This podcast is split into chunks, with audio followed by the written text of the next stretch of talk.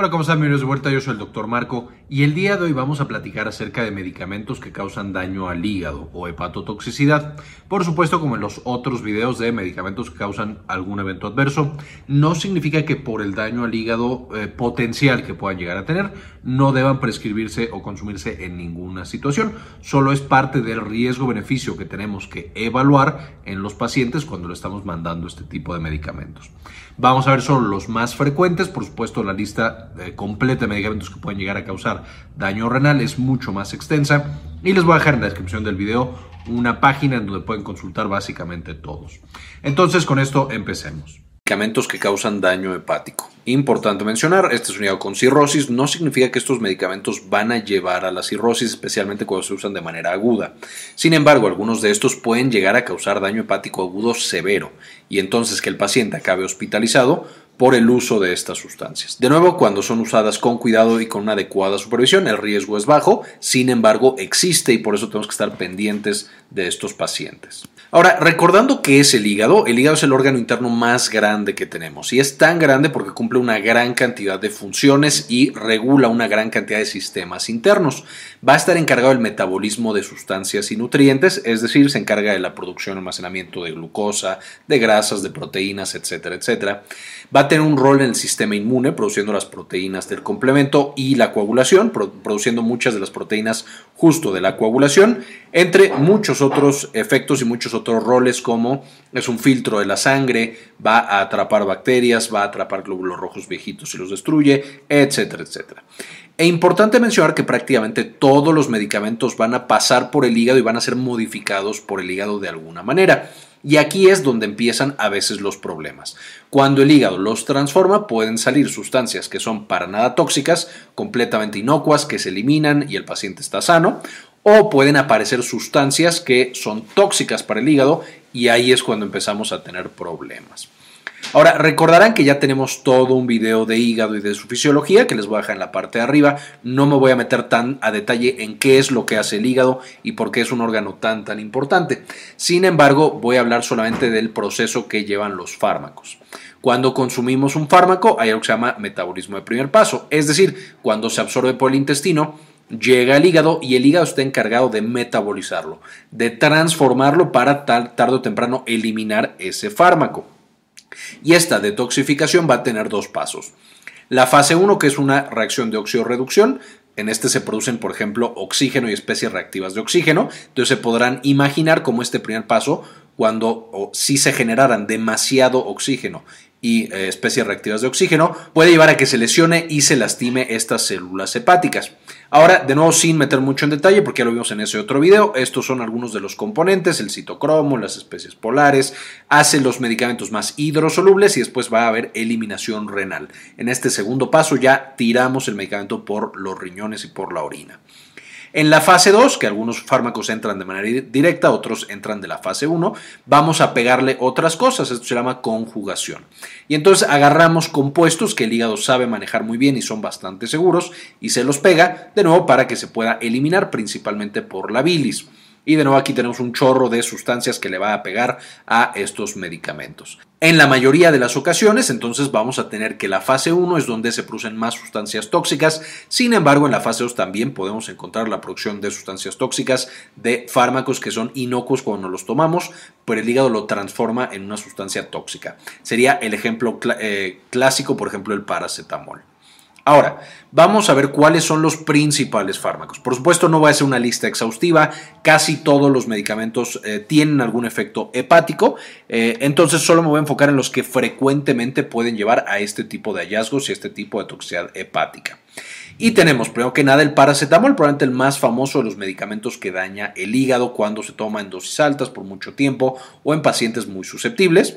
Vamos a tener también los antiinflamatorios y por supuesto también vamos a tener algunos medicamentos para la gota. Algunos antimicrobianos, y aquí incluimos antibióticos, antifúngicos o antimicóticos, es decir, contra hongos, contra bacterias y también antivirales, contra virus, pueden causar daño hepático. Inmunomoduladores, usados para enfermedades autoinmunológicas, pueden llevar a daño hepático. Hormonas, eh, fármacos para el sistema nervioso, para diversas indicaciones estatinas, por supuesto utilizadas para disminuir la cantidad de lípidos, especialmente colesterol en la sangre de los pacientes. Entonces estas ya las hemos revisado en videos pasados, les dejo acá el enlace en la parte de arriba y recordarán justamente que las estatinas uno de los eventos afortunadamente raros, pero que pueden llegar a pasar, es justo este daño al hígado. Vamos a tener otros y alcohol y hierbas. Y hierbas aquí hay una gran cantidad de remedios herbales que pueden llegar a afectar eh, justamente el tema del hígado. En otros no voy a de nuevo enfocar demasiado. Tenemos cosas como el alopurinol, que no es de la gota. En otros tenemos cosas como el alotano, que es por supuesto un anestésico. Tenemos la alfametildopa, que es un antihipertensivo usado en pacientes embarazadas. Entonces ahí tenemos eh, muchos fármacos de diferentes indicaciones que no caben tal cual en un grupo y por lo tanto lo estoy aquí mencionando en otros. También algunos antiarrítmicos pueden llegar a causar eh, toxicidad hepática. Vamos a enfocarnos entonces en estos que están aquí arriba, que son mucho más frecuentes. De los eh, paracetamol y antiinflamatorios tenemos por supuesto el paracetamol, siendo el ejemplo clásico de fármacos que pueden llegar a causar toxicidad hepática y que en algunos pacientes incluso puede llegar a ser bastante severa. Importante porque el paracetamol se usa por supuesto casi por toda la población, incluso para niños pequeños y todos están en riesgo si es que lo usamos de nuevo a dosis demasiado altas o por demasiado tiempo. Vamos a tener que el paracetamol es el más importante de estos fármacos, sin embargo otros antiinflamatorios no esteroideos pueden también llevar a daño hepático. Y aquí tenemos de mayor a menor frecuencia el diclofenaco, la nimesulida y el ibuprofeno, todos con reportes de toxicidad para el hígado. Pero la mayoría de nuestros pacientes no deberían eh, o usualmente no presentan daño a su hígado, sin embargo, especialmente en pacientes que ya tienen daño, que están combinando estos fármacos que estamos viendo ahorita, y demás, ellos son los que más frecuentemente van a tener ese tipo de daño. Finalmente, como comentario de esta diapositiva final, muchas veces me mencionan que el paracetamol no es un antiinflamatorio, yo lo sé, pero es más fácil agruparlo de esa manera. Entonces se queda en esta diapositiva. Ahora, como antimicrobianos, ya quedamos que hay una gran cantidad y de hecho es de lo principal que de pronto los pacientes conocen porque dicen, oye, estoy tomando medicamento, ¿puedo tomar alcohol? De ahí ya saben que el alcohol potencia el daño hepático y también saben, de manera empírica al menos, que muchos antibióticos y antimicrobianos van a causar también daño hepático. Y por eso usualmente la recomendación es cuando estamos tomando, por supuesto, algún antimicrobiano o en general algún medicamento, no tomar alcohol. Pero bueno, ¿cuáles son los más frecuentes de este grupo? Dentro de los antibióticos, la amoxicilina, con clavulanato o sin clavulanato, la nitrofurantoína, la rifampina, trimetoprim-sulfametoxazol, ciprofloxacino, eritromicina e isoniazida. Podemos ver que tenemos una gran cantidad de antibióticos para eh, infecciones de vías respiratorias, tenemos algunos incluso para tuberculosis y algunos que se llegan a utilizar en otro tipo de infecciones como gastrointestinales o de vías urinarias. Entonces, básicamente tenemos un espectro muy amplio de antibióticos que pueden llegar a causar daño hepático en algún nivel. Dentro de los antimicóticos, por supuesto, fármacos utilizados para el control de hongos, tenemos el ketoconazol y el fluconazol. Son de los más importantes, otros como fotericina B y demás, que no son tan usados, también puede llegar a causar, por supuesto, daño. Y de nuevo hay otros ejemplos. Finalmente, dentro de los antivirales, por supuesto, los fármacos contra VIH son los que más frecuentemente llevan a daño hepático y aquí tenemos el efavirenz y la nevirapina, que en algunos pacientes, de nuevo, este daño hepático puede llegar a ser bastante severo. Entonces, importante tener en mente estos y otros antimicrobianos no deberían, por supuesto, eh, combinarse con alcohol, debería darse con cuidado en pacientes con daño hepático, etcétera, etcétera. Luego tenemos los inmunomoduladores y las hormonas, los inmunomoduladores utilizados principalmente en enfermedades autoinmunológicas. Y tenemos dentro de los ejemplos clásicos el metotrexate o, metro, eh, o el metotrexate o metotrexato, que son como los dos nombres que de pronto utilizamos, las sales de oro, que no se usan mucho, pero de pronto pueden llegar a encontrar pacientes que se las mandaron o que las están usando, el infliximab, un anticuerpo monoclonal, los interferones y la azatioprina y la mercaptopurina, por supuesto. De nuevo, todos estos utilizados en, enfermedades autoinmunes. Podrán ver también interferones que no se usan solo para eh, eh, inmunomodular, sino también pueden utilizarse como antimicrobianos, pero bueno, ya teníamos la diapositiva llena de antimicrobianos. Entonces, todos estos también pueden llegar a causar daño hepático. Probablemente el más famoso y más reconocido es el metotrexate. Entonces, muy importante tenerlo en mente cuando pensemos en daño hepático. Y dentro de las hormonas son básicamente los estrógenos y la testosterona. Y los dos principales ejemplos son los anticonceptivos orales, que pueden llegar a causar, por supuesto, daño hepático, y los esteroides anabólicos, utilizados para ganancia de masa muscular. Estos dos, cuando los eh, prescribimos, cuando se utilizan, por supuesto, como son medicamentos usados de manera crónica, necesitamos estar revisando el hígado de estos pacientes de manera frecuente para que no se nos vaya a pasar una toxicidad hepática que desarrollen nuestros pacientes. En el sistema nervioso, y combinando también con estatinas, hay varios fármacos de sistema nervioso, especialmente viejitos que se utilizaban antes, que ya han sido afortunadamente eh, cambiados por medicamentos más novedosos. Sin embargo, podemos llegar a encontrarlos. Cosas como la clorpromacina, un antipsicótico, por supuesto, utilizado para el tratamiento de la esquizofrenia, que ya vimos antipsicóticos, todo un video, les dejo en la parte de arriba y hablamos también de esta toxicidad hepática. Pero bueno, la clorpromacina, por, probablemente de los más frecuentemente asociados con eh, daño hepático, la carbamazepina y el valproato. También fármacos utilizados para el tratamiento de las convulsiones y de la epilepsia, que también ya vimos en un video pasado y también les dejo el enlace acá arriba. Muy utilizados todavía, se usan incluso también para algunas patologías dolorosas, como vimos en ese video que les dejé acá arriba eh, y pueden llegar a causar daño hepático y de hecho necesitamos ahí tener un monitoreo un poco más eh, agresivo o estricto del hígado de nuestros pacientes cuando los están tomando. Y finalmente, como ejemplo de estatinas, la atorvastatina, aunque todas las estatinas básicamente pueden llegar a causar daño hepático en pacientes susceptibles. Finalmente, ¿qué es lo que podemos hacer? Por supuesto, necesitaríamos evitar darle estos fármacos a los pacientes que ya tienen daño hepático. Esto no siempre es fácil de determinar, a menos que el paciente ya nos llegue con el diagnóstico.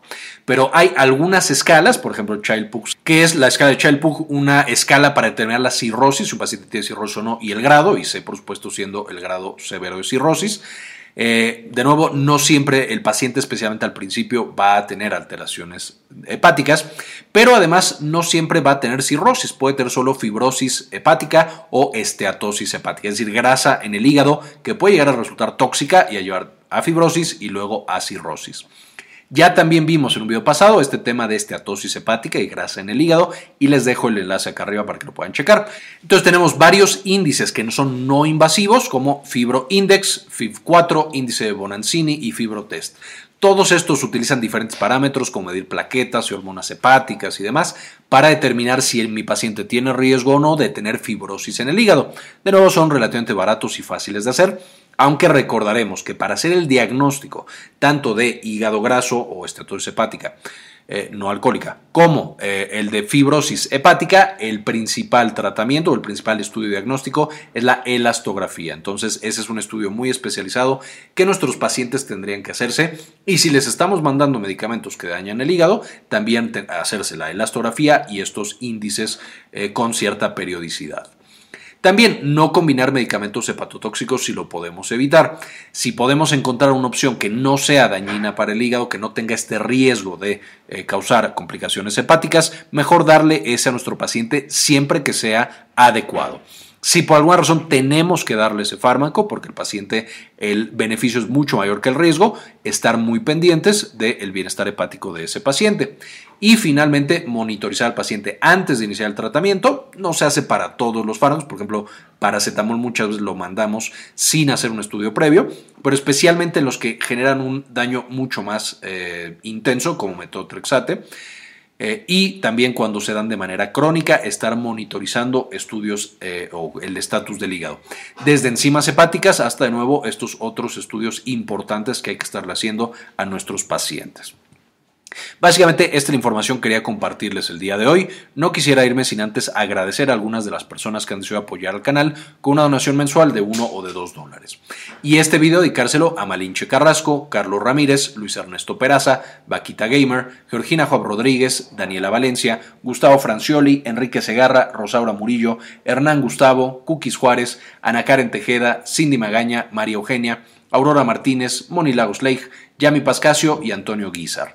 Muchas gracias por todo el apoyo que nos brindan. Finalmente les dejo los artículos de los que pueden sacar mucha más información eh, y que puedan consultar para aprender más de este tema. Recuerden también que en la descripción de este video van a encontrar un enlace a un repositorio o a una página en la cual tienen una gran cantidad de fármacos que han reportado algún tipo de daño hepático. Entonces, les recomiendo también echarle una ojeada a esa otra página eh, para que estemos listos con este tipo de complicaciones. Muy bien, esto fue todo por el video. Espero les gustara, le entendieran y como siempre, ayúdenos a cambiar el mundo, compartan la información.